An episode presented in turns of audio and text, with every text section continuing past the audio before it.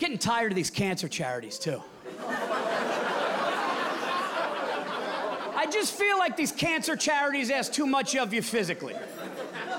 And I'm not trying to be rude, okay?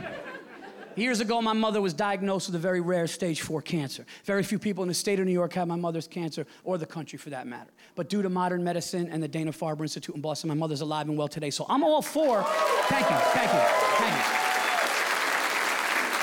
For raising money for a horrible disease, okay? But why do I gotta run a 5K?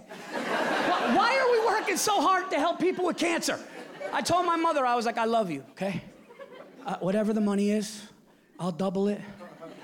I'll triple it. I'll write you a check for whatever. I'm not running multiple miles in the middle of the summer. Are you people out of your minds? Like, yeah, let's do a tough mudder this summer for prostate cancer. You want to do that? You want to round everybody up? We'll run through mud, go with ropes over walls. You want to do a tough mudder for prostate cancer? How come it's never? Let's go to an air-conditioned movie for pancreatic cancer. Casino night for the American Heart Association. you could roll dice, get hammered, get laid, and raise money. Why am I in a pink t shirt on the Brooklyn Bridge at 7 o'clock in the morning? So some fat fuck can't do a good deed.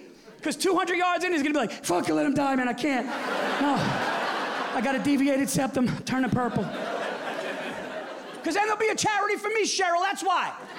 I'm turning purple, Cheryl. I just feel like Cheryl would be the organizer's name. Sounds like a Cheryl thing, right? She's not a bad person, but you're like, how many emails is Cheryl gonna send? Stream Paul Virzi Nocturnal Admissions only on Netflix.